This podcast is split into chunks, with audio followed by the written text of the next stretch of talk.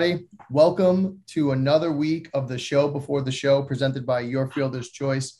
Once again, my name is John Maffa. I'm joined by Devin Frank and Mike Mislinski, and we're here to give you all the breaking news, review some uh, past and uh, past lineups from, from the week before, and get you all set uh, for that show on Sunday, live before kickoff uh, with Your Fielder's Choice, um, and get you into, into that main slate and, and win some money here.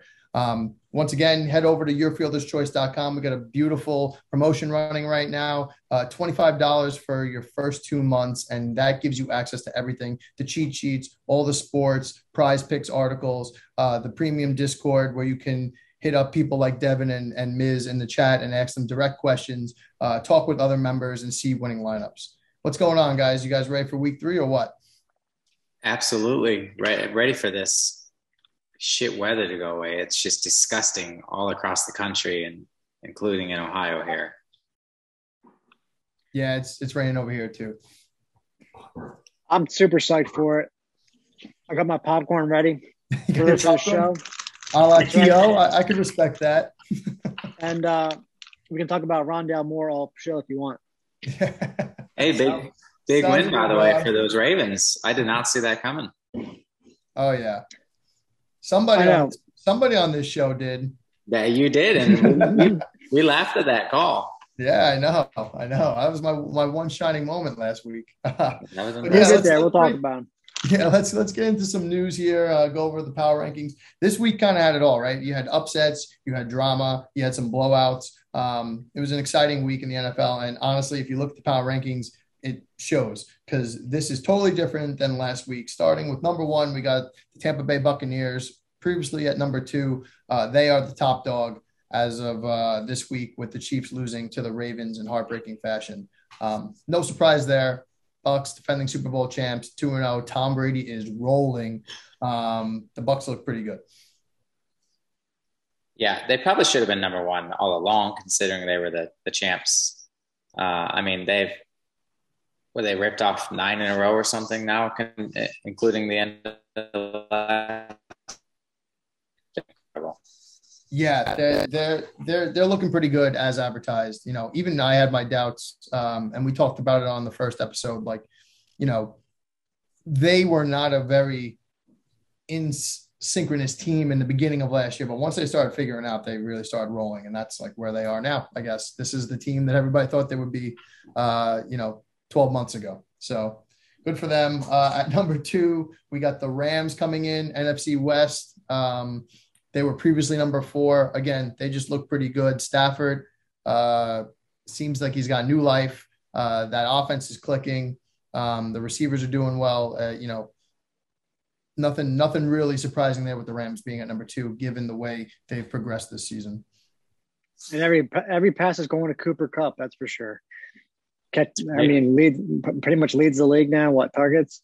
I mean, we talked uh, about it last he week. Catches everything, right? Yeah, we yeah, talked about it last week. Stafford always has one guy, and it's clearly Cooper Kupp this year. Yeah, we play him every week. Following up at number three, we got the Chiefs. Obviously, previously number one, uh, had that heartbreaking loss on Sunday night to the Ravens. Uh, C E H coming up with that fumble late was just a dagger if you were on the Chiefs, at least money line, or just a Chiefs fan in general. Um, but yeah, Chiefs and the number three, I don't think, you know, that's really too alarming or even harsh.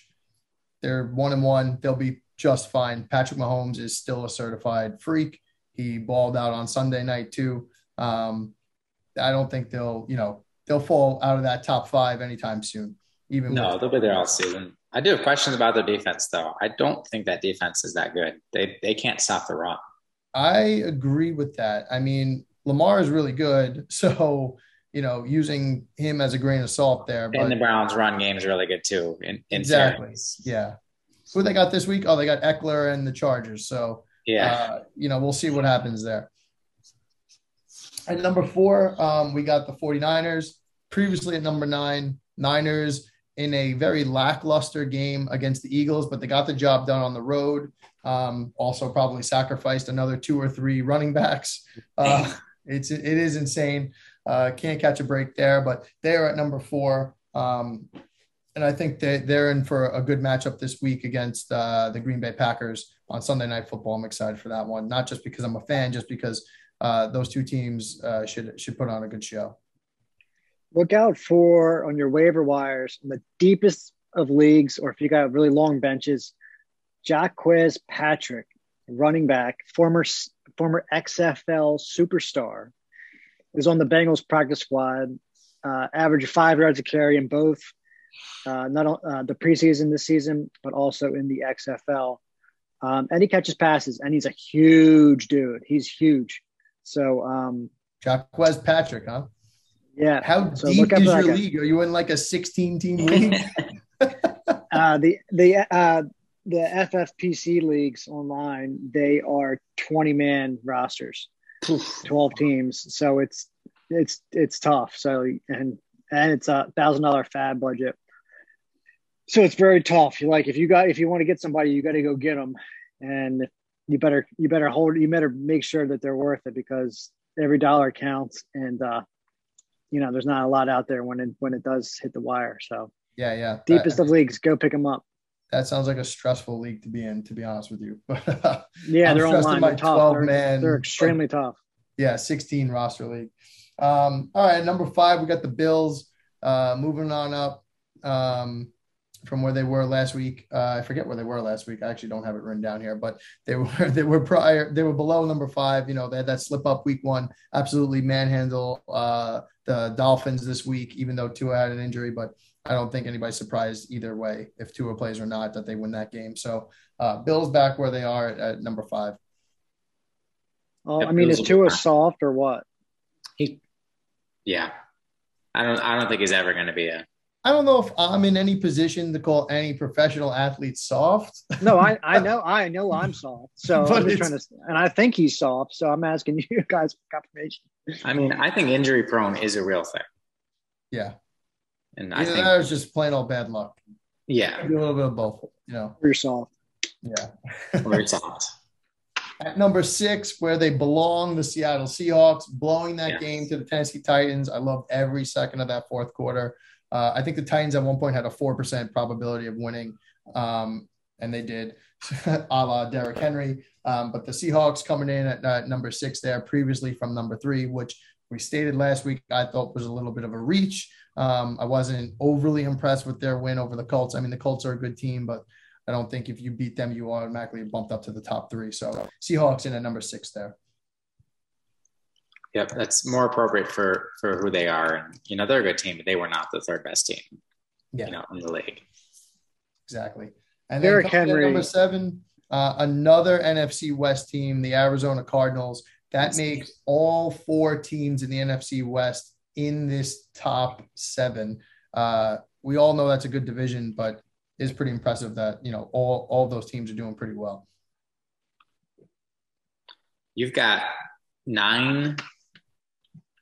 You, you, wow. So of the top nine, seven of them are from two divisions. Cause you've got, oh, I got the Steelers aren't in there. So the six of them, cause you've got the, the, the Browns and the Ravens. Yep. And then you got four from the other division. That's, that's nuts. Yeah. Definitely a top heavy league, I guess, in terms of divisions. Yeah, it is. Uh, not too many uh, N F C East teams in there, but, you know, it's early. Yes, it I mean, they, they, all those teams have, have been good for the last few years, so yep. It only makes sense. Yeah, they got a good core. Um, they're deep, a lot of those teams.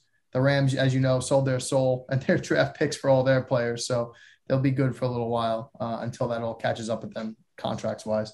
Um, mm-hmm. Coming at number eight is your guys, Dev, the Browns, previously at number six. Um, so despite getting the win, they moved down a little bit. No surprise there. They beat up on the Texans. I don't think that would get them any brownie points. No, well, no, no Landry probably hurts a little bit for, you know, a couple of weeks. So I'm okay. I'm, that's an understandable drop, but I do think their ceiling is much higher than the eighth best team, obviously. And do we know what Odell's deal is? Not yet. It's been week to week. Um, they're being really cautious with him, which is, which is the smart move. Yeah. Uh, up at number nine from number ten is the Baltimore Ravens, your boys, Miz. Uh, how about that? All three of our teams in the top ten. Gotta love that. Yeah, hopefully cool. yeah. We're having this conversation in January too. Um, yeah, they, they had a great win on Sunday night, really battled back there. You know, that touchdown immediately off the bat, I thought it was going to be a blowout, if we're being honest. Mm-hmm. Yeah. Um, but they, I mean, they hang, they hung in there, and they, they capitalized on mistakes. They ran all over the Chiefs, like Dev mentioned. Uh, good game overall from the Ravens.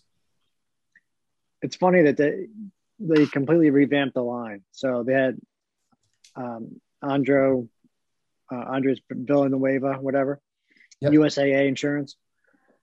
Um, they moved him back over to the left side because Stanley went down, right? And then you guys all saw on the broadcast, you know, about like how he, he was trying to explain what it's like being going from the left tackle to right tackle. It's like completely – it's like riding, trying to like learn to ride a bike for the first time. And uh, moved him back to the left, and he went from like the worst lineman rating via P F F to the first, to the very best. Um, and it showed oh, like throughout. Man. Like everybody got into the right places. Um, it's crazy how just different that is. You know, you would never think that, you know, everybody's, you know, grows up playing Madden, right? Just put the best players in the best spots in the line and all that kind of good stuff. Like it's really much, much, much harder than that. So I give them a lot of credit for, uh, hanging in there and figuring it out and sticking it out for a tough win. Cause no, nobody thought. And lucky, win. luckily for you as a fan, they figured it out in week two. Right. Not in week twelve when they're scraping for a wild card, you know? Yeah. Um, but yeah, we'll see, we'll see what happens with them moving forward. I, I, I mean, they're a good team. So, and they're, yep. they're well coached. Nobody ever doubts Harbaugh in that, that fashion. So I, I can tell you like, like, like my confidence in Shanahan, and I've had confidence right. in other coaches. Like when you have a good coach, it's like, you know, you yeah, can figure it out. Yeah, it's good. It's fine. Yeah. Um, All right, in, in, in at number ten here, up from number nineteen, is the Las Vegas Raiders. I would say it uh, like Chris Berman, but I would be embarrassing myself. That's what's in my head playing right now. Uh, Raiders in, shocking the world again, being up on Pittsburgh on the road. I couldn't believe that. Um, what do you think about these Raiders? Are they for real? I I still no. want to doubt them, but um, yeah, nope. I mean, I – But they have another easy matchup this week too, I think. I think they have a very winnable game this week. I forget who it is. It's hard to look at Hunter Renfrow and Bryan Edwards and Ruggs, who can only run deep, and get excited, but they just Oh, they're playing the Dolphins at they're playing the Dolphins at home this week with no Tua. Yeah, that's good though. We should take care of business. I, I was gonna say it's, it's just you know, I don't know what their schedule looks like overall, but I yeah. doubt it's really all that difficult. It's not like they were a good team last year. So I would imagine they have some winnable games, much like the Carolina Panthers, who I'm surprised aren't on this list in the top ten. Um, not like they're impressing or beating impressive teams, but they are playing pretty well. Um, I would put them in the same tier as the as the Raiders. Um, yeah, you got Broncos as well, kind of the same same thing. Haven't really beat anybody yet, but they've looked they've taken care of business and, and looked pretty strong. Yeah, all those teams are teams that I would not be surprised if they make the playoffs and then also have an early exit. Like, yeah. That's kind of like what they yeah. are, in my opinion. The, the Raiders uh, caught us on when we had a makeshift line, okay? So everybody had free reins, right? And the Steelers are the Steelers legit have a bad line, like a very bad line. Um, Big Ben has a hurt boob, and and T J Watt's out. So, I mean – I make that makes oh. sense why they won, but they're probably. I bet you they lose the Dolphins. I was still not right. Really, really surprised. By you don't have to bet us, dude. You have a whole segment for that. You can. No, I know. Right. I find, I'm just going to do it outright. Three and a half, I think the line is at the moment, but we'll get to that later. um, all right, moving on to some some news from the past week. Uh, just some headlines uh, that that have popped up that may be of interest to some people. Um, Dalvin Cook. Uh, did not partake in today's today's Wednesday in Wednesday's practice. Uh, ankle injury. He went down two times, I'm pretty sure, uh, on Sunday, which is alarming for you know season long owners, but also anybody who played him in you know D F S for that given day because he's always coming at, in at a high price tag. Um, the did not practice tag is a little concerning, but you know according to Mike Zimmer, he basically said like Dalvin's a tough guy. If he can go, he can go. So. Um, I don't know what you make of this, but it is something just to note, you know, did not practice. just gonna have to keep an eye on it. Um, he did he did end up playing a little bit at the end of that game, so my guess is he plays. But um, there's this week's there's a lot of news that's going to completely change the change the slate. If yeah. some of these guys end up being out, he would certainly be one of them. Yeah, I mean, if for D F S purposes, you know, enter Alexander Madison as your chalk yeah. play and cash lineups for sure. Yeah, um, absolutely. I mean, this happened last year one week, I'm pretty sure, right? I, I think he missed a game last year. Yeah. Madison didn't even end up doing that well, but, like, you had to play him. Everybody was playing him, especially in cash, so makes sense. Um, on to the, uh, the Buccaneers here. Your boy, Miz Antonio Brown, was put on the COVID nineteen list. Um, doesn't mean he's going to miss Sunday, but he does have to pass two COVID tests um, within a twenty-two, twenty-four hour span, right? Or twenty-four hours apart from each other. And they're yeah. about four or five days out from, from game time. So uh, potential there that he could miss if he doesn't hit that deadline in, in time. It's un- unlikely that he plays. And, and the real issue here with Tampa Bay, we've talked about it before, um, when Brown is playing is which receiver you're going to go with. We saw it last year or last week. Antonio Brown was amazing first week. He didn't do anything second week.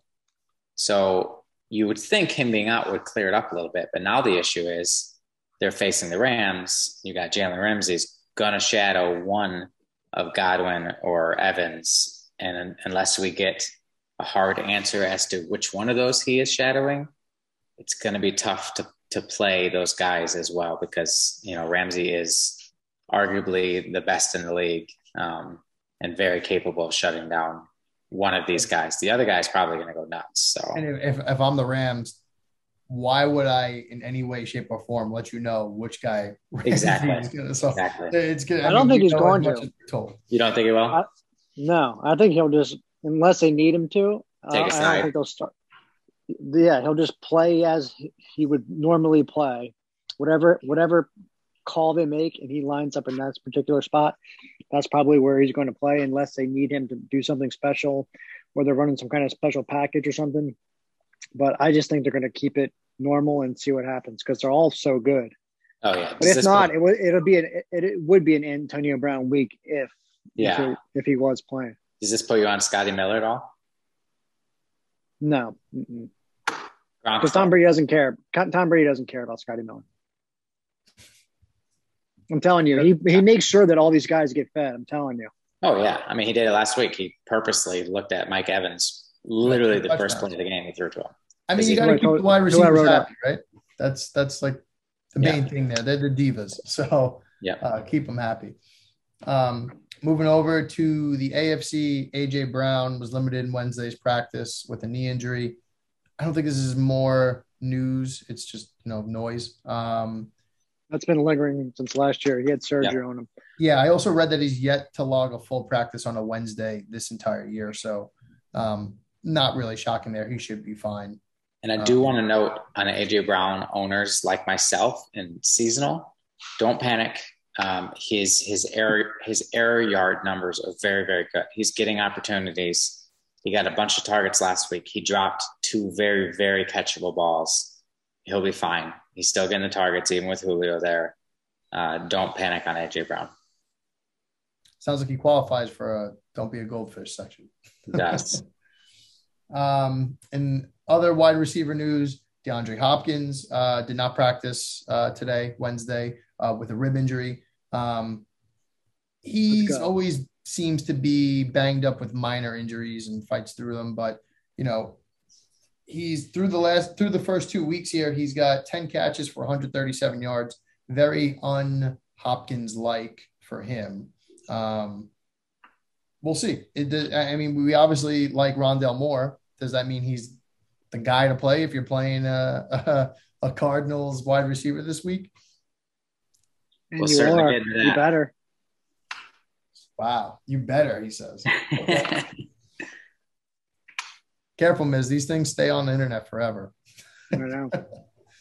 You got to go out on the um, limb.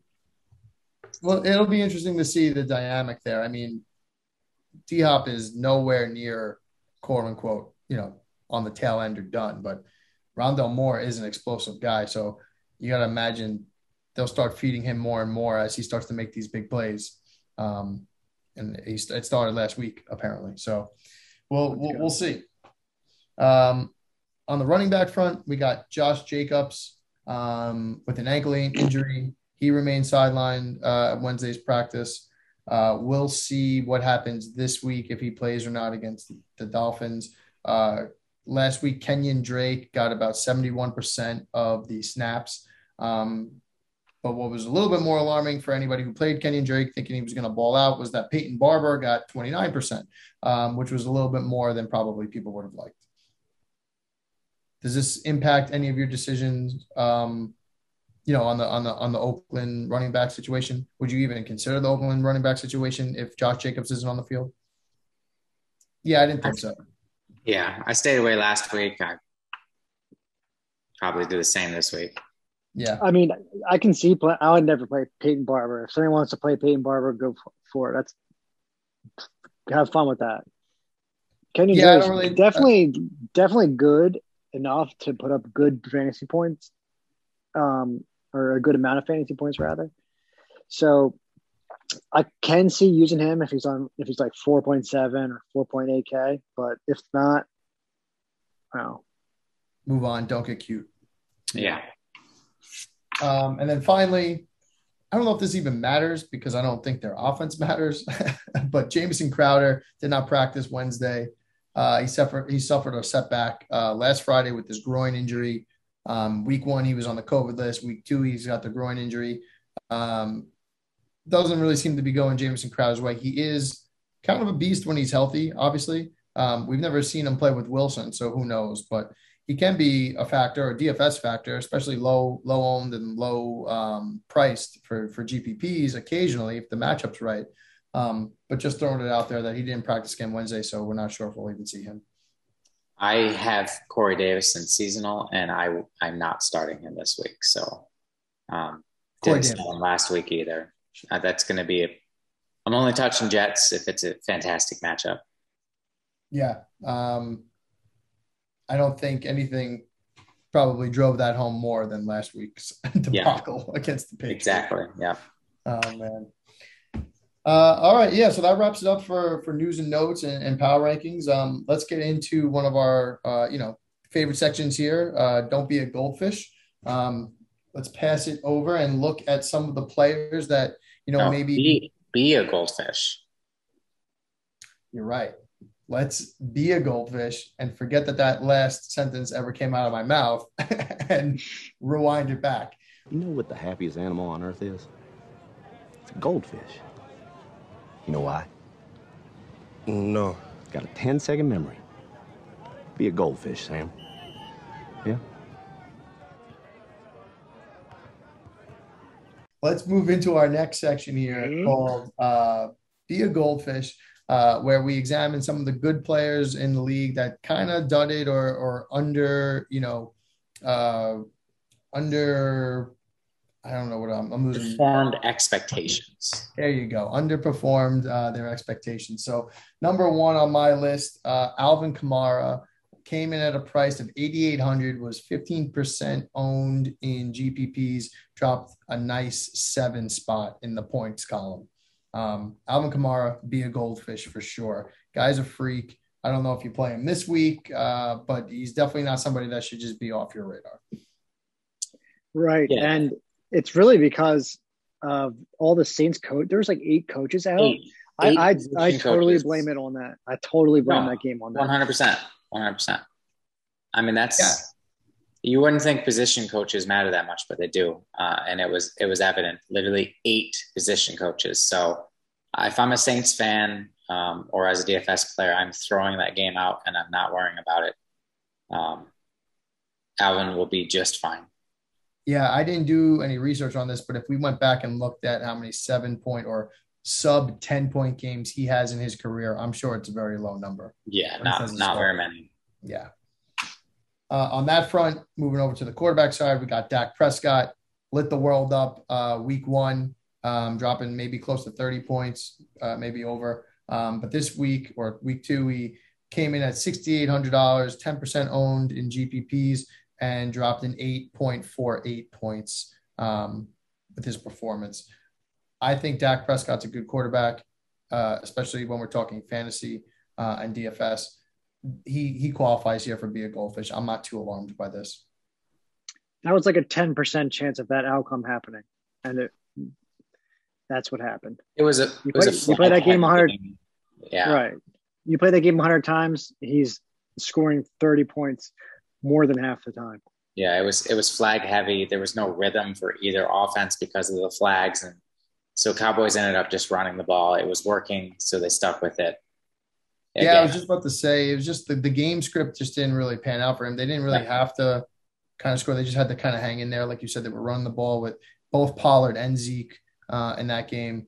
Um, couple missed opportunities on both the Dallas side and the Chargers side. You know, Chargers had like two touchdowns called back. If they score yeah. that, those two touchdowns, that's now forcing Dak and the Dallas Cowboys to kind of rev up their engines and, and get going. And like exactly. I said, it didn't really fall into place for them. So yeah, again, Dak Prescott be a goldfish for sure. Uh, I'll, I'll be on him uh, moving forward in this season.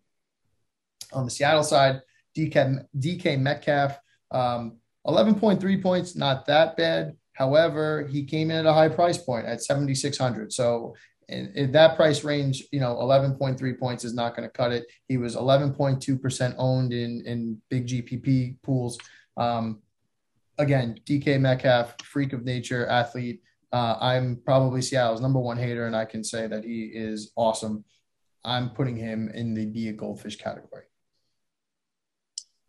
Lockett did this last year too, where it kind of came out, was going nuts the first few weeks, and then D K ended up being the more consistent play. He'll be fine. Like you said, dude's a freak. Um, just the same thing happened last year. So, yep, don't don't give up on D K. He'll, he'll be just fine. Question for you. Are you guys worried in the Seattle offense if we're approaching a situation like Tampa Bay where you have Lockett and you have Metcalf and it's going to be like one or the other, rarely both? Or are you not looking at it that way, at least not yet? In terms of cash games, that's that's a different story. But in terms of G P Ps, I'd stack both, stack, stack all three of them. Maybe throw A B on the other side, A B and Gronk, something like that. That's gonna be an expensive stack, but depending on the week and what they've done prior, you could get some value. I'm not a big. They'll abandon the run for sure. Yeah, they'll I'm do not... what, Dallas, what Dallas did. Yeah, I'm not. I'm not an overly big Seattle guy in cash, anyways, because I don't like their. The way they call plays is really inconsistent. Cool. Some weeks they let they let Russ cook, and then the next week they, it's all running, and um, and they don't typically garner a ton of ownership, anyways. So yeah, yeah. there there's some worries, but I think D K is gonna he'll find his way.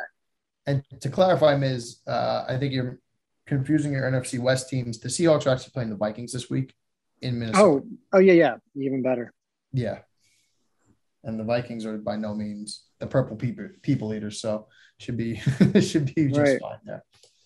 Um, staying in that division, this guy has kind of been uh, a little underperforming in, as far as D F S goes uh, over the last two weeks. Uh, George Kittle coming in at six thousand four hundred dollars, seven point nine percent owned, dropped five point nine points. Uh, he's been a little underwhelming. However, you know, he's still – Still a big piece of that offense. I think Debo's been kind of taking over and balling out a little bit. Kittle will get his, um, but again, I, I don't. I don't think it's anything to be too too concerned with here. Um, but I did feel like he should make this list. You could get Kittle. Kittle's never really a cash play because he's it's kind of overpriced overpriced every week. In all reality, when you have you know Waller's usually in the same kind of price range, you're going to go Waller due to targets.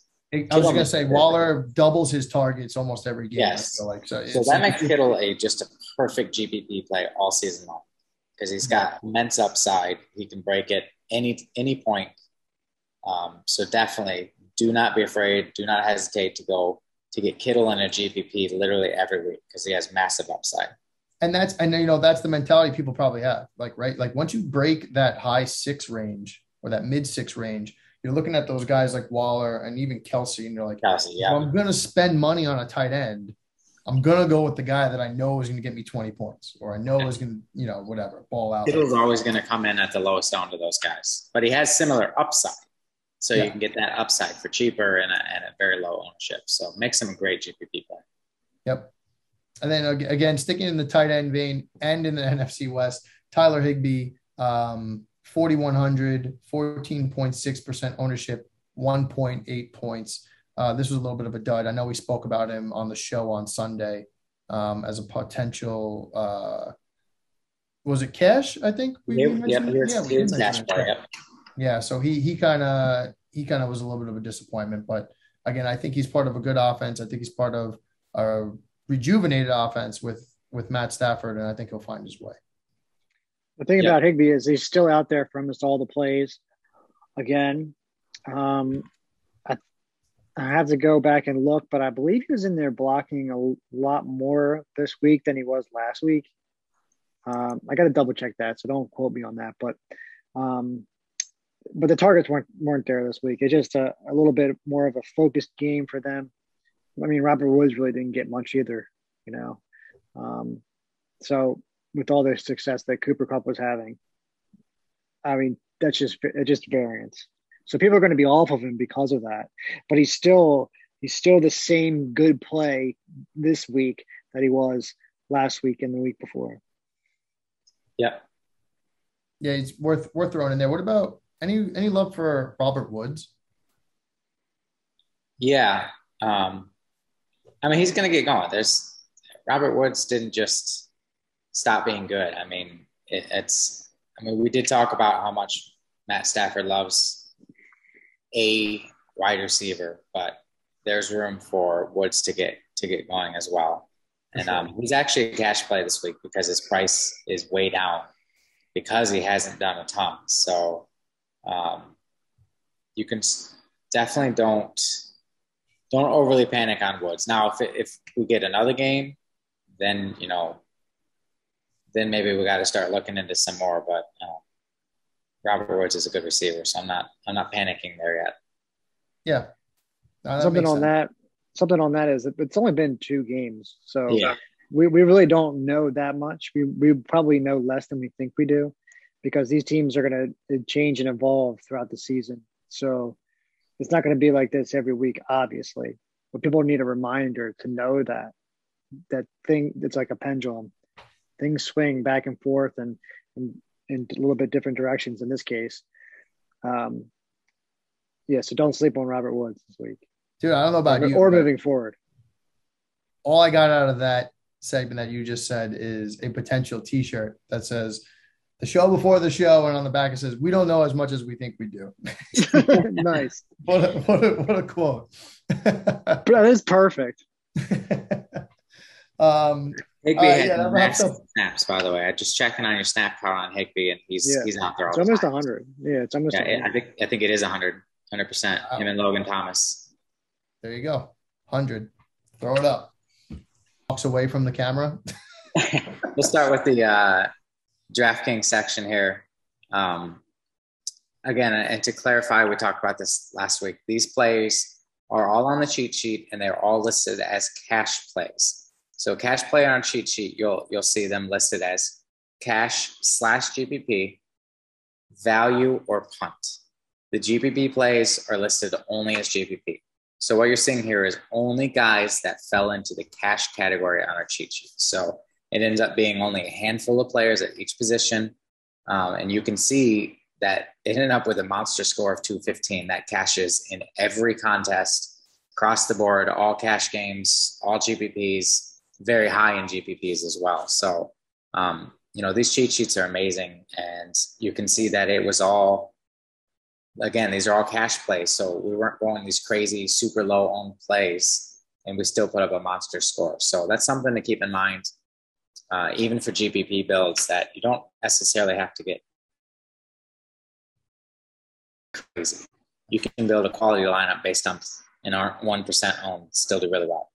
So just looking at that DraftKings lineup real quick, you know, we've got Tom Brady. We had a bunch of the guys in that six – we talked on the live show Sunday about that six K range. What do you know? Tom Brady, six nine, right in that, that range we talked about, ends up being on the optimal cash lineup for our cheat sheet. Uh, Najee Harris was our chalk play. Darrell Henderson was listed as a value. Cooper Kupp, we talked about at length all week. Um, and he was in every article, every live show. This show last week, we talked about him. um, Mike Williams, Tyler Lockett. Noah Fant was one of those plays. He was the very top tight end on the cheat sheet for DraftKings. Again, his price made too much sense, the matchup. Um, Rob Gronkowski at flex. You're not going to do that very often, doing a flex of a tight end. But this is two weeks in a row now. Last week we saw a receiver in the in the flex. This week we see a tight end in the flex. So I think we all need to get away a little bit from the feeling that it, you have to run three running backs because it's a pass-heavy league. So it, feels, it definitely feels weird. Uh, maybe does. Not so much with wide receiver, um, but it definitely feels weird when you do two tight ends. Like yeah. I've done it before, and I'm like, well, this is a Hail Mary. Let's see what happens. Yeah. But, you know, if it pays off, I mean, look at – like. You, if you told me on Sunday, you got to start Noah Fant and you got to start Rob Gronkowski in your cash lineup, I would have been like, Dev, let's pull, pump the brakes. I know you're smart and on. I trust you, but like, that's a little crazy. Yeah. So, and, and you're not going to, if you're watching, you know, I'm not telling you to go rush and, and put a flex in a tight end in the flex or a receiver in the flex. But I do think that, like I said, we need to kind of start to accept the fact that the league is, is becoming very, very pass heavy, and almost every team runs a dual running back setup. So that flex position, if you land on a receiver or a tight end that makes a ton of sense, I would say go for it. So, right. Um, yeah, it's, it, I agree with that. And um, I'm really interested to hear what Miz has to say about this. Uh, But we'll see. We get Miz back, yeah. If he ever decides to join us again, I don't know what happened. There he is. Hey, what's up, man? Welcome to the show. Um, Thanks. we're we're going to take a look now at the FanDuel lineup. Um, we just went over the DraftKings lineup. Dev, same thing here, same same type of mentality, pretty much. Yep. So on FanDuel, um, again, if you listen to the show Sunday, we talked about it. Kyler Murray, it just made sense to pay up for him. He wasn't, you know, on DraftKings that six K range just made all the sense in the world. They were too cheap. On FanDuel, though, I talked about, you know, Kyler Murray's not that much more expensive than, you know, like a Dak was. So what do you know? Kyler Murray ends up being in, in the top lineup here. Um, and you got Najee, uh, again, chalk play, Cooper Kupp, we talked about. Uh, Mike Williams is, and Tyler Lockett are uh, um, on, on FanDuel, and we talked about this Sunday as well. Let's watch the Sunday show. There's a lot of good stuff on there. Uh, FanDuel, typically a player is more expensive than he is on DraftKings, almost always. You know, Kyler Murray was eight seven on FanDuel, for instance. I think he was, you know, low eights on DraftKings. When you do see players who are cheaper on FanDuel than they are DraftKings, that's a pricing discrepancy you want to pay attention to. So Mike Williams was the perfect example of that this week. Both Miz and I ran him on FanDuel, despite the fact that Keenan Allen was the chalkier play. It just made sense to get a piece of that offense with the savings that Mike Williams offered, especially when you considered his price in comparison to DraftKings. You can see he's five hundred bucks less on FanDuel. Um, so pay attention to those pricing discrepancies. Um, you can see we have, uh, we do have the traditional running back in the flex here in this option. Now, this one did leave a lot of salary on the board, which we typically wouldn't do. If you were to, to make it so that you left minimum of seven hundred. That's kind of what Miz and I always suggest is don't leave any more than seven hundred bucks on the board um, for cash lineups. Um, just it, because again, it just typically there's a place you can upgrade. If you're leaving, you know, over seven hundred bucks, then you're most likely leaving potential on the board. So if you were to minimum do minimum seven hundred, you would end up with Kyler, Najee.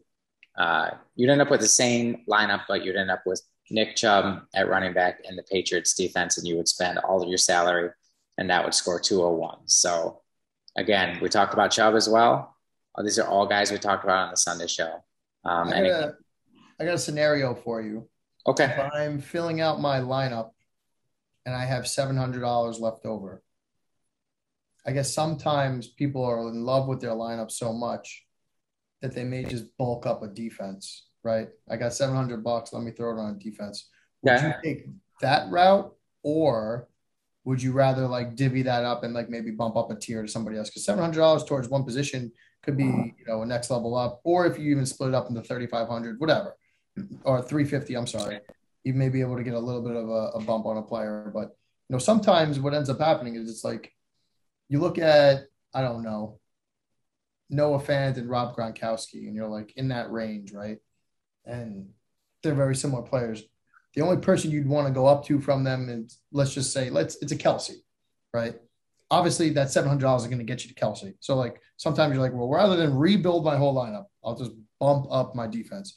Are you more likely to do something like that? Or are you willing to kind of, like, reshuffle the cards and see where the, the pieces land?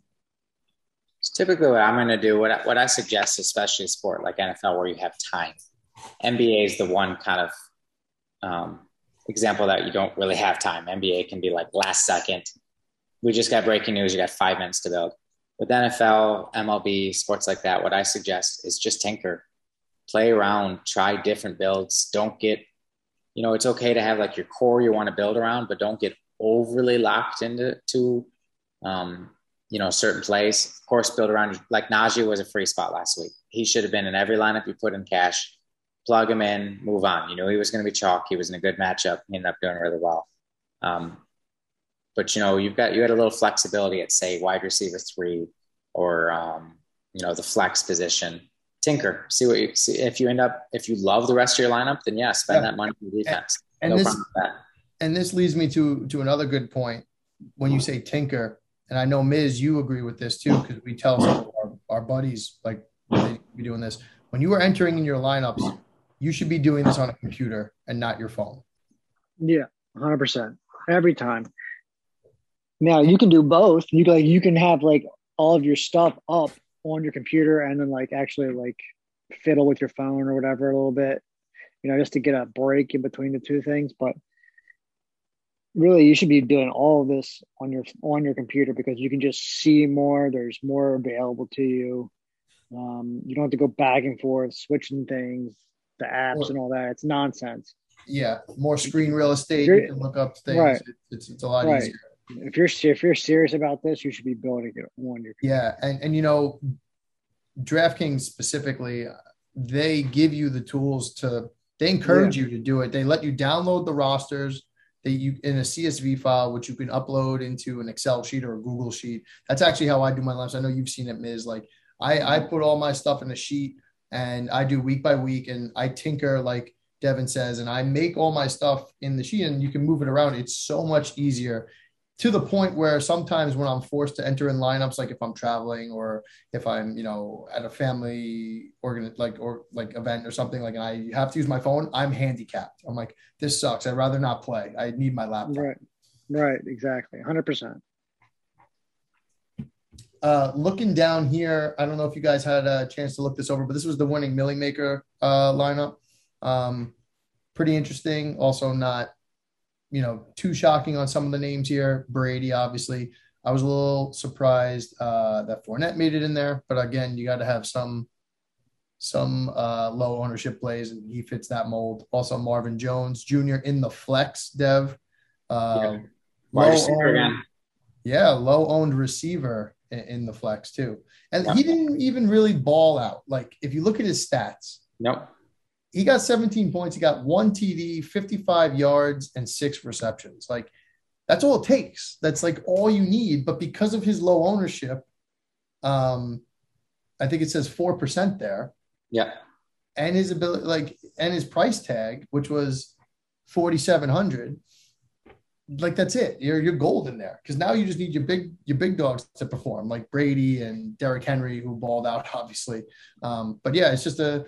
Interesting thing. I think, you know, as we look at these Millie Maker lineup winners over the course of the season, you'll see more stuff like this rather than your traditional, you know, two running backs and a running back in the flex. Yeah. You know, that's well, it's funny. If you look at that, a lot of those were cash plays this week. Um, that wasn't even a crazy lineup. Uh, Rondale Moore is a guy we've talked about, you know, before already. Lockett, Cup, Cup was chalk.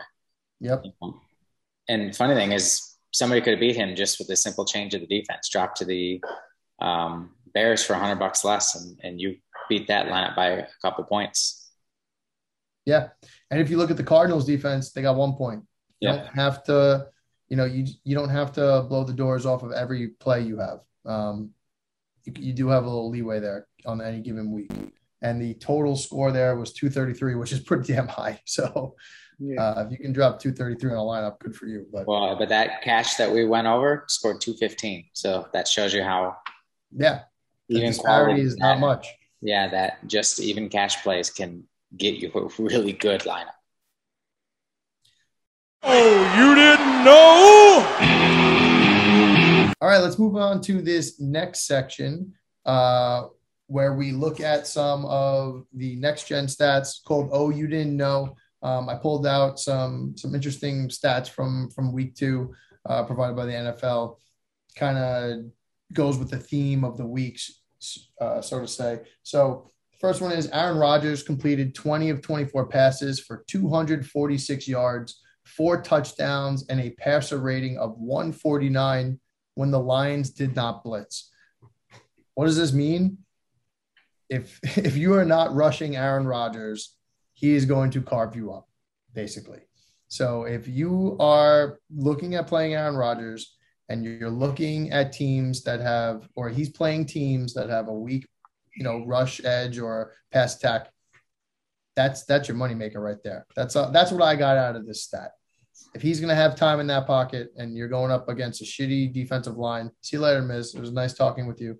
Um, that is that is where where you wanna where you wanna be.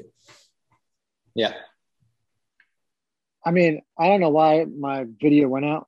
However, um, it's pretty crazy that all his passes went to Aaron Jones, though. Yeah, good thing yeah. I had a seasonal. I was going to say, a little, me too. Little on me, too. As a, Here's as my number Adams, five running back. Wow. As an, as an Adams owner, I was a little uh, hurt to see that. I needed like forty points on Monday night. I had Adams as well as two other guys, including DeAndre Swift, and I was like, this is so in reach, and didn't even come close. Nope. Uh, on to another Hall of Famer.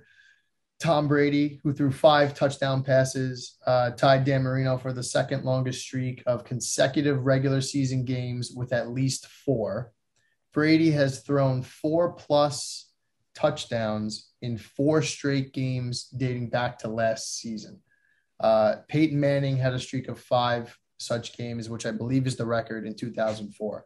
So do we think Brady does it this week? You know him and Peyton Uh, have that unofficial slash official rivalry. You think he knows this stat? I don't know if he does or not. Yeah, he does.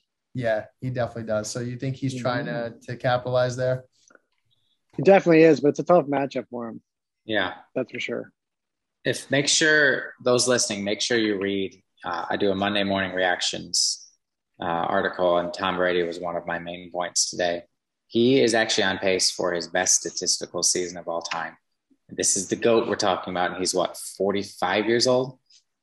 And he is on pace for his best season of all time. It is it's it's un- insanity. Unbelievable. He looks like he's getting younger, too. He, it's insane. He, he, he physically looks better the older he gets. I know. It, it doesn't make sense. It doesn't make sense. He's had work done, though. Oh, okay. He also gets hit by three hundred pound men. yeah, yeah, for sure. But he's definitely had work done. He had, like, that... that jaw uh, surgery where it makes it more, you know, pronounced. It has all yeah, that I'm shit. Supposed to get crazy. That done next year. We'll see how yeah, it works. That's on, that's on yeah. all of our list. um, all right, this next stat has no relevance to fantasy at all. I just need to stick it to some people. So the Titans had a, four, a four percent chance of winning the game with thirteen minutes left, and they ended up doing so. So suck it, Seattle fans. Sorry, Walt, if you're watching. um, nice. I, had, I had to throw that in there just because it feels good to say. And I actually think they got screwed. That Julio overturned, that was a touchdown. That was a touchdown. That his, was a touchdown. His heel was in the end zone, and it was green in between his cleat. He was wearing like the blue and pink cleats. I heard an explanation of why. If he would have, if he would have tapped or dragged, it would have been a touchdown. That's stupid. That was a touchdown. If we're not calling that a touchdown, then it's it's a waste of time. That was that was. These things don't make sense to me. Uh, exactly. Exactly. Um, another stat here uh, out of Sunday's games. Chargers running back Austin Eckler had eighteen routes run from the backfield, three from the slot, and three from out wide. Um, reason why I included this in is because just Austin Eckler, when he's playing a full game and he's not injured, he's great if you are counting P P R here, right? So obviously D F S, that counts in your season longs. He is just a reception machine as far as running backs go. That's what makes him so valuable. Yeah. the Alvin Kamara role, Joe Lombardi's offense. Yep. As long as he – and he's a couple weeks removed from the hand, so you can feel a little bit better on him. This year he does every single year, but for now, keep you can you know he can be on your radar with confidence. Um, another stat here: Zach Wilson was fifteen of twenty-three for one hundred thirty-two yards and four interceptions when not under pressure. The poor Jets, man. Uh, you could throw the Giants the in there. Sorry, the New York sorry did not have a good showing this week. Uh, but They're Zach so Wilson, fucking sorry. They're so sorry. It's it's tough, man. It's it's getting to a point where I don't even want to make fun of them anymore. It's like they just know. The Jeff yeah, fans they, know, man. This is they, your future here. They talked to him about the coaching staff. Talked to him after the game about not always going for the home run and the flashy play, because a lot of those he just was trying too much. Just take what's take what the defense gives you, especially when you're not under pressure. Um, that's that's a staggering stat. I mean, that should not. Yeah, it's crazy. Should not be a stat that we're reading. Yeah, but hey, man, Zach Wilson can throw to his left on the run while wearing shorts and a tank top at the combine. So yeah, that's right. Pick, so yeah, gotta love him. Uh, and fi- fi- finally, finally, um, Deebo Samuel's two hundred eighty-two receiving yards in weeks one and two are the second most by a 49ers player in the first two weeks of a season since Jerry Rice did that at two eighty-five in nineteen eighty-nine. So pretty cool to see, um, or pretty cool for any player to be mentioned in the same breath as Jerry Rice. This is by no means me saying Deebo Samuel is Jerry Rice, but mm-hmm. just a, just more of a stat and a tip of the cap to him on how he's balling out after he had a down year filled with injuries and, and letdowns last year. Now, question, question for you as a 49ers fan. If you own, say if you're me, and you were super high on Brandon Ayuk coming into the season, and you drafted him at seasonal. So you drop him? Just- uh, I don't know, man. Like, so I have Ayuk and Deebo on different teams in different leagues, obviously. Um, I haven't actually been playing either of them. I've had Deebo on my bench uh, just because of the way the chips fall. I have, like, I think, like Cooper Kupp and maybe D J Moore. So I wasn't playing him over them, at least not right now. Maybe, maybe now because he maybe now, yeah, showing a little consistency. And then Ayuk, I started him week one. He put up a fat zero, and then he basically got the same thing this week. Like one, what do you have, one or two catches? Yeah, you one catch, I believe. You I would trade for him. You can't play Ayuk right now, but I also don't think you should cut him either. I think yeah, he'll find his way. I just, um, that was more for so more so for our listeners, because you're a 49ers fan, you watch them very closely. You're yeah. gonna have a little some nice insight on that. Yeah, um, you know, if you look at the the Niners offense, really nobody's balling out except Deebo. So yeah, like we mentioned, Kittle before. Garoppolo is Garoppolo at this point. Their running backs are a mess. Um, So, yeah, I, I, I think they'll figure it out eventually. I think Ayuk is not a zero-point guy. He is talented. He's good. He's more, he's the deep play threat, you know. De- Deebo gets a lot of the creative plays. He's in the backfield. He's running sweeps. He's coming around the edge, you know, that sort of stuff. He's also a hard, hard runner, uh, which is why I, I personally love him. But, like, he attacks the, the tacklers. Um, it, it's just a it's an interesting dynamic. Once they could figure out the relationship that all those guys have and how they fit into um, the offense, I think they can be really, really sharp uh, moving forward. And then, like, Trey Lance in the wings, he just is a whole nother element that he can add to that offense. I'm excited about it. Absolutely. All right, well, speaking of players that we like, uh, let's move into this next section um, where we go over some love-hates. This is must or dust. Um, I'm going to shout out a couple of names at you guys, and you just take them as as I as I say them, and, and let me know if it's a must play or a dust play. So I'm going to start first with a guy that had a tough Sunday night. Uh, that is Clyde Edwards-Helaire, C E H of the Kansas City Chiefs. So... I'm going to I'm gonna add a little context to this play. Um, I actually hated the draft pick. Um, he was, wasn't very good last year. He was battling injuries. He hasn't looked very good this, this year. But the Chargers are allowing one hundred sixty-two yards per game on the ground. And C E H has played sixty-nine percent of the team's snaps so far, um, which is, you know, that's about fifteenth highest. So, you know, he's getting, he's getting a lot of looks. Um, but I, what I want to clarify is that right now, especially on DraftKings, he's only forty-eight hundred. So this is a pricing play and a good matchup. If some of these other running backs end up being out, then he will not be a must for me. If we end up getting, you know, some, some value elsewhere, then I would come off of him. But right now we need value. C E H comes in at forty-eight hundred. I mentioned what the Chargers are giving up on the ground. That's a ton. Um, you know, they're going to have to try to stop Hill and Kelsey. And in a plus matchup, I think Clyde Edwards-Hilaire, if he's ever going to have a good game, it's a week like this. So you're calling him a must as long as his ownership is low and and it warrants the play, the contrarian play pretty much. Well, right now he's he's projected to be one of the higher owned values simply because there's not a value, not a ton on the board. Okay. But again, this is kind of, you know, if Darrell Henderson's out, I would much rather play Sonny Michel, um, who had a really good game and limited snaps and is even cheaper. Uh, another name I also like, especially G P Ps, I just want to throw this out here, is Felton for the Browns. Most likely is going to play some receiver, and he was fantastic in the preseason. And he came in last game and scored a touchdown and looked fantastic as well. Okay, interesting. Let's let's throw out another name here, uh, Alvin Kamara. So he makes my he makes my hate list. Um, Before you get into it, we're loving – or musting C H and dusting slash hating Alvin Kamara this week. So C H is a must. Um, Alvin Kamara is dust. It sounds weird. It sounds weird to say that. It does. And and it's for the reasons. Um, so we talked about him in Goldfish. We straight up said he's going to get going. But, um, you know, he's still expensive. The offense didn't look great this week. Um, you know, they get the Patriots. The Patriots are no. What do the Patriots do defensively? They take away one weapon on the opposing offense. Well, without Michael Thomas, who does that leave? Who are the Patriots going to take away? They're going to take away Alvin Kamara. So knowing the Patriots' history, I see them just game planning, literally make anybody else beat us. Um, And for that reason, that's that's why I'm off, off of Alvin Kamara.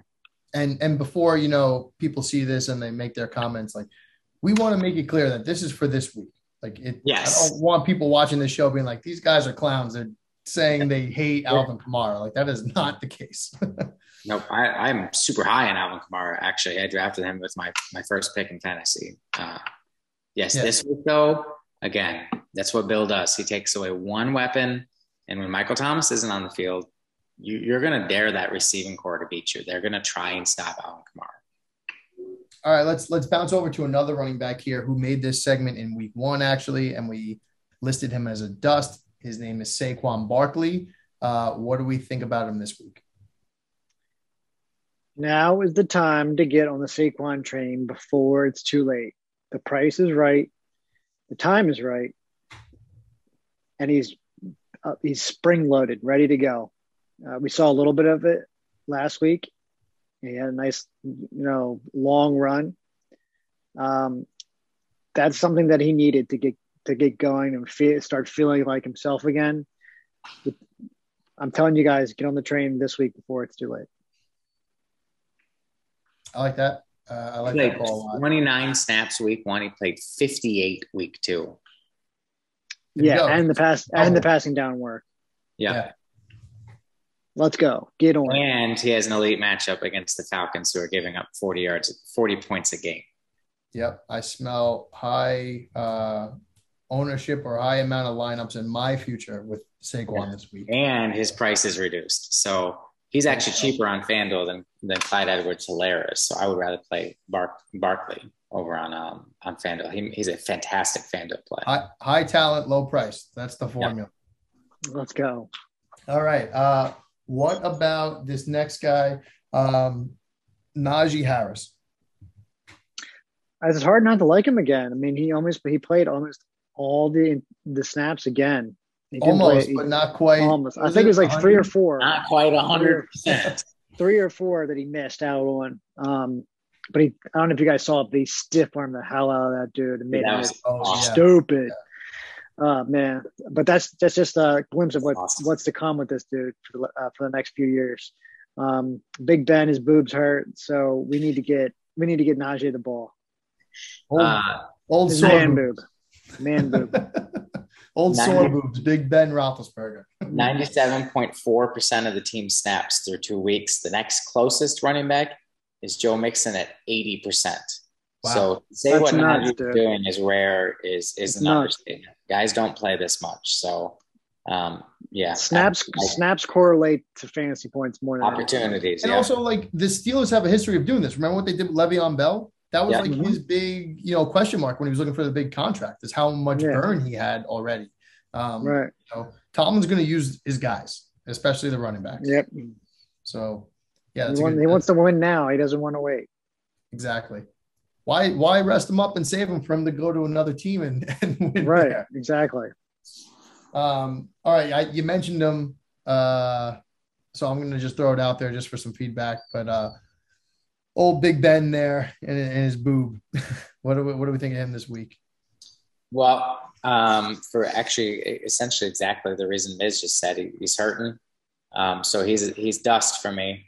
Um, I think they're going to feed Najee. Um, He really hasn't looked very good anyways. He had, you know, he had a decent half of football so far on the year. He was week one, the second half, he was really good. Other than that, he's looked old. Uh, now you add in an injury.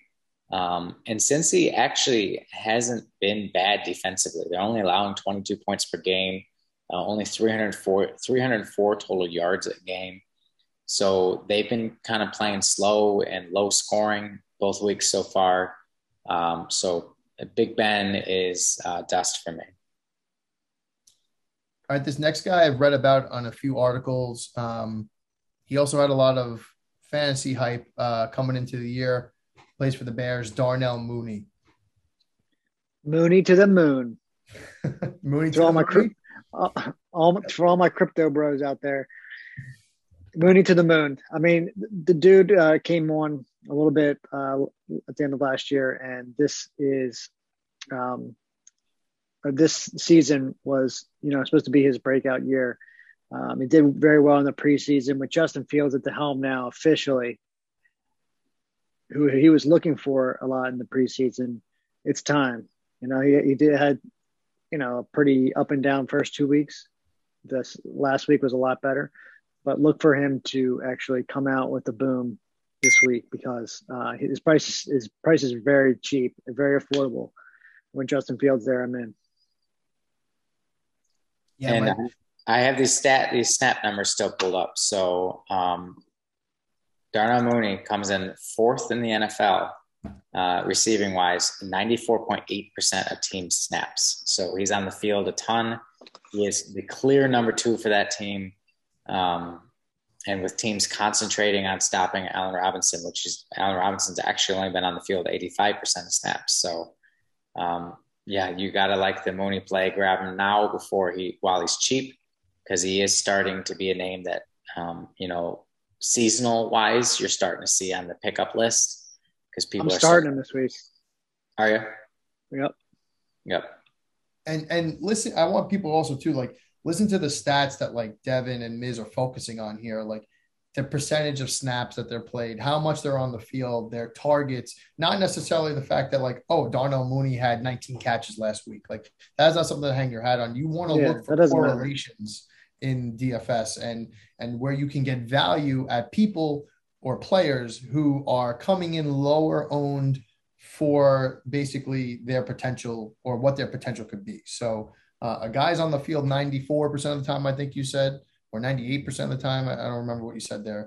Um, ninety-four point eight.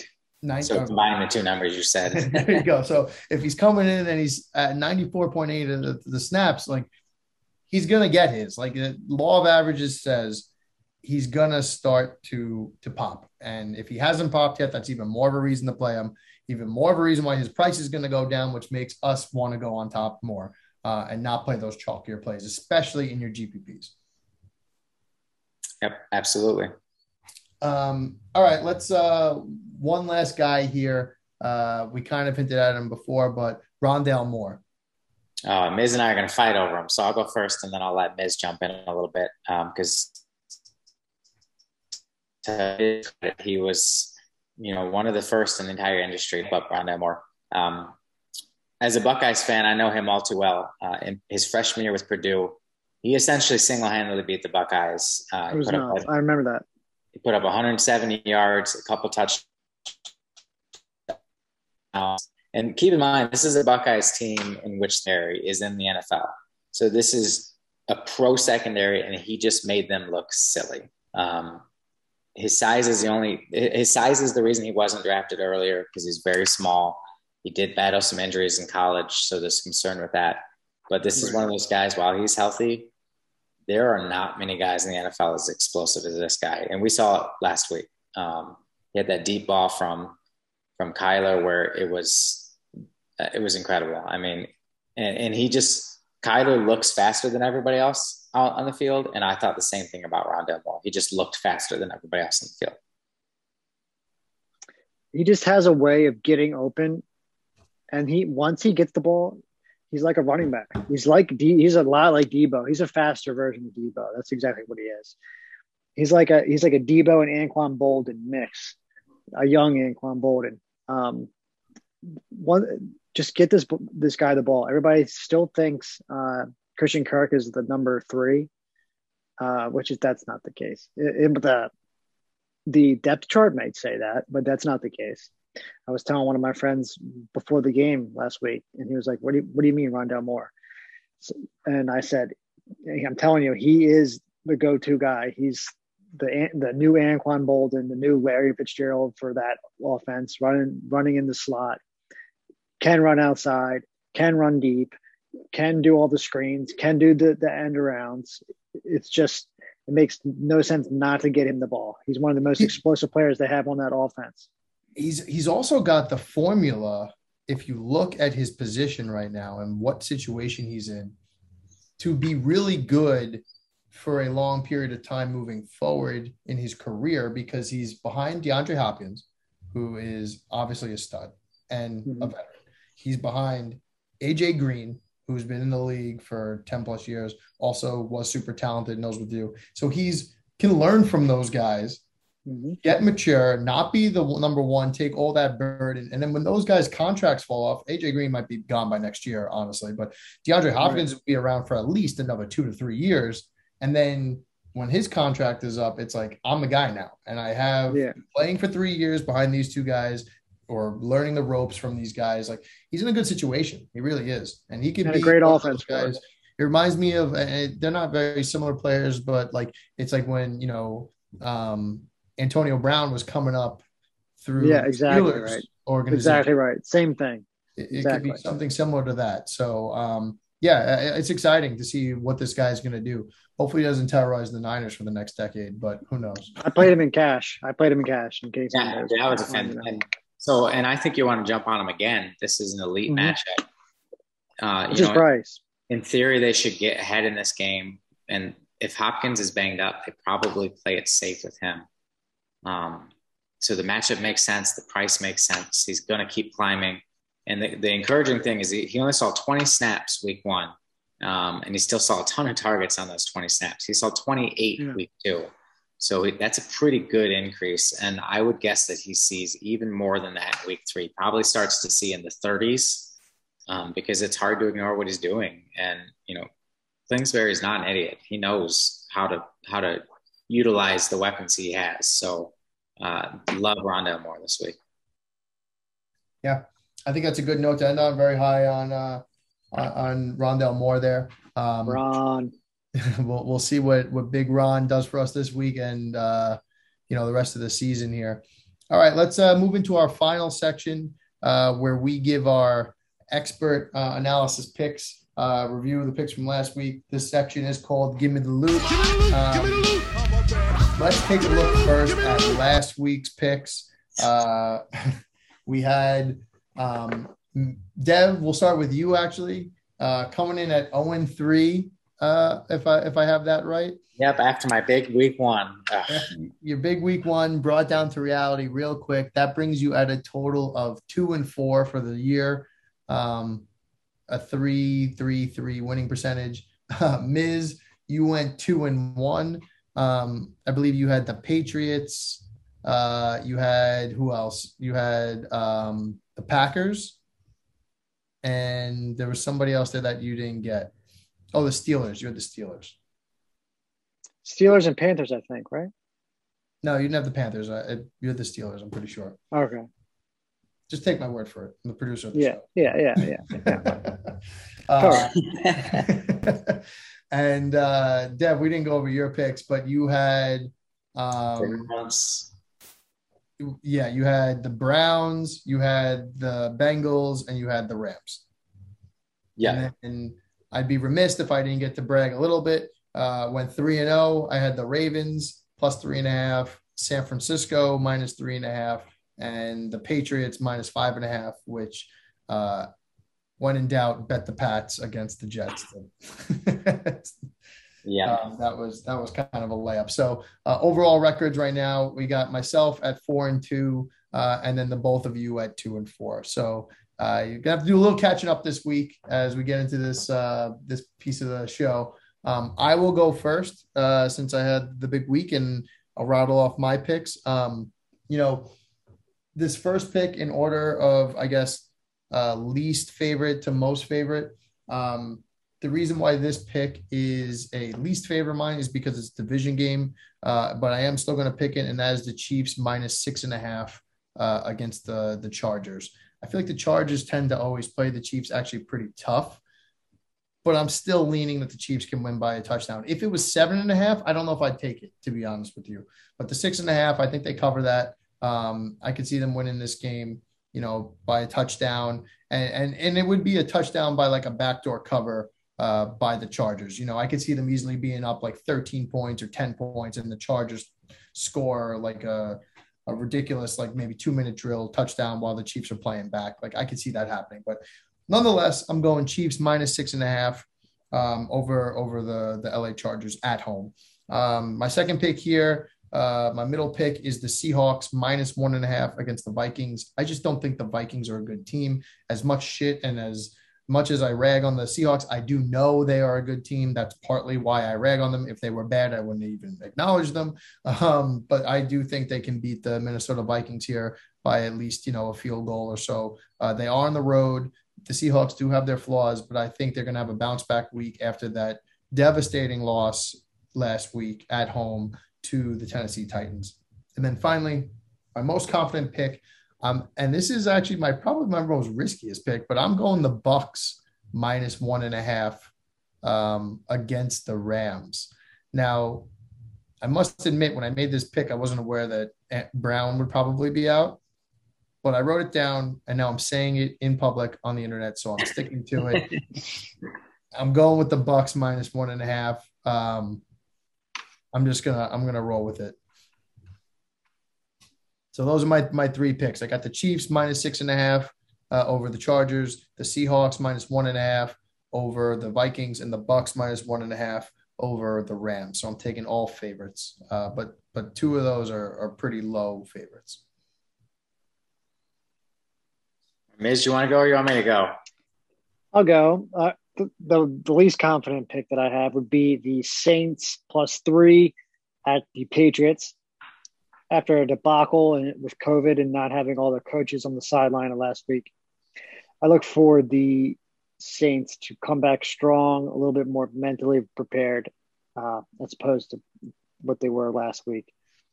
I like them plus three uh, on the road at New England. And then um, my second pick would be the Cardinals minus seven and a half at the Jaguars. Might even consider buying the hook just for a little bit of security. Um, the Jaguars are just not ready. They're bad. not ready. Bad. B A D bad. Urban Meyer is a douche. He's a fucking dolt, and um, he's not ready for this yet. He needs a lot, he needs to learn a lot still. So I'm going to go with the high-powered offense led by Kyler Murray and Rondale Moore over the Jaguars on the road. And then um, my most confident pick, um, you know, I wanted to actually say the Vikings, but uh, shout out to my boy, Andrew DePaula, the long snapper for the Minnesota Vikings. However, it's the Dolphins plus three and a half. Oh, all against right. the Raiders. I said it before in the beginning of the show, the Raiders, they, they've had a dreams set up thus far.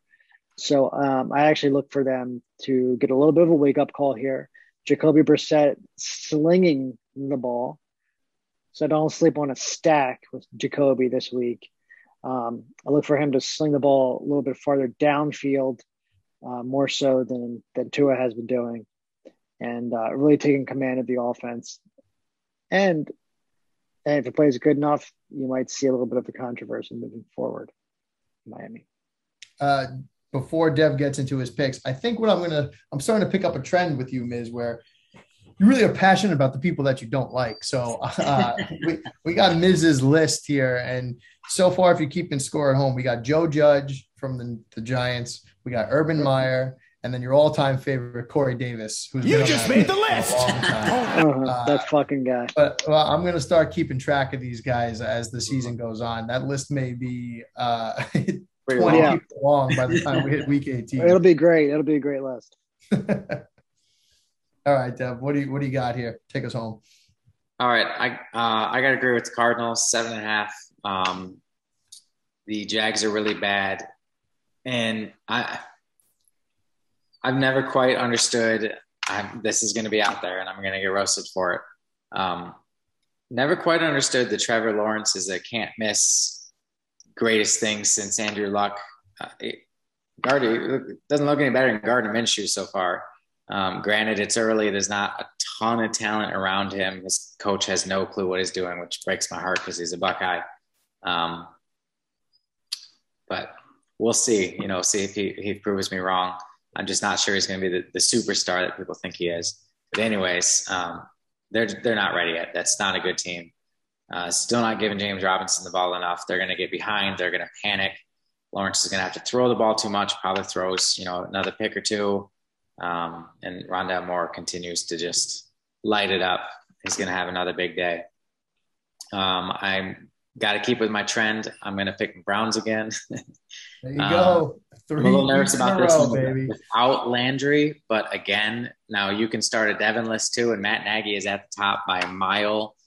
Um, when Fields came in the other day, Matt Nagy is trying to ruin this kid. He played such a conservative style with the play calling, and I just think he's going to do it again. I feel like Matt Nagy doesn't want Justin Fields to succeed. It's ridiculous. He's already named Dalton the starter when healthy. Why? That doesn't. That makes zero sense. You're not. Yeah, what's, I don't understand the approach there. It's like, ridiculous. Who are you trying to protect? Are you trying to protect Andy Dalton's psyche? Like yeah. The guy's been in the league for twelve all, years. All he's doing is putting Fields' mental game at risk, and it really, really frustrates me to see because I'm a big Fields guy again as a Buckeye and. I've seen him play. The dude's amazing. Um, so I just, I did, again, this is picking against Matt Nagy. I've done it two weeks in a row. He burnt me last week. Um, they did end up winning, but that was more so just um, the Bengals just did, they didn't play very well. So anyways, going Browns uh, minus seven and a half. And then, um, you know, we're going to make things a little fun because I actually like the opposite side of two of your guys' picks. Okay. So I was going to consider the Raiders, but I think I'm going to go to the Rams plus one and a half because of the Antonio Brown news and because of Jalen Ramsey being able to potentially take one of the other massive weapons out of the game a bit. Um, and the Buccaneers are, are banged up defensively, especially in that secondary. So good luck start stopping Cooper Kupp. Um, Robert Woods is going to get going eventually. Um, if the Bucs are going to lose, it's going to be a week like this. So give me the Rams plus one and a half. All right. I like, I like the challenge there. Uh, two of your, two of your spreads are pretty big too, you know, more than a touchdown for the Cards and the Browns.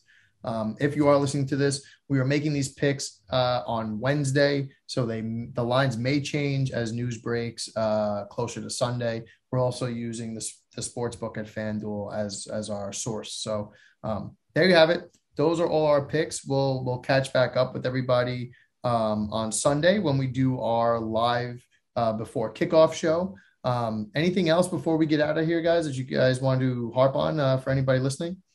And to clarify with the picks, we're not betting experts and we're not pretending to be. This is just a kind of fun thing, talk about the games. Obviously, we all understand football, D F S at a very high level. But, you know, the betting world's a completely different animal. Most people are never going to tell you to take, you know, a line minus a half. So that, that's right. Know, bet, bet responsibly. Yes, don't go bet the bank because three guys who aren't big-time bettors are telling you to do it. So just to clarify that, we do have a wager team, um, and we are growing that out, and those guys do do this. That's all.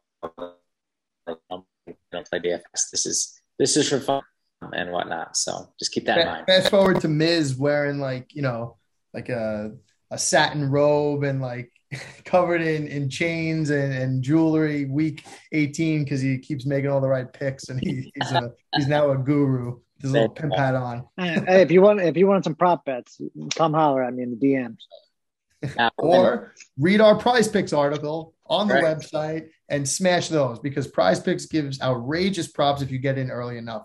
Um, make sure you, you check out those articles and, and get in while they're hot and, and, and low, honestly, because they, they tend to move a lot. And we talk about that on the show on Sunday as well. So uh, with that, I'll sign off. Um, that's it for this week's edition of the show before the show. Again, be sure to tune in on Sundays at eleven a.m. Eastern time, where the three of us kind of talk you through the core uh, plays of the week, from a cash perspective, from a G P P perspective, uh, and we recap some of the news that we spoke about here today.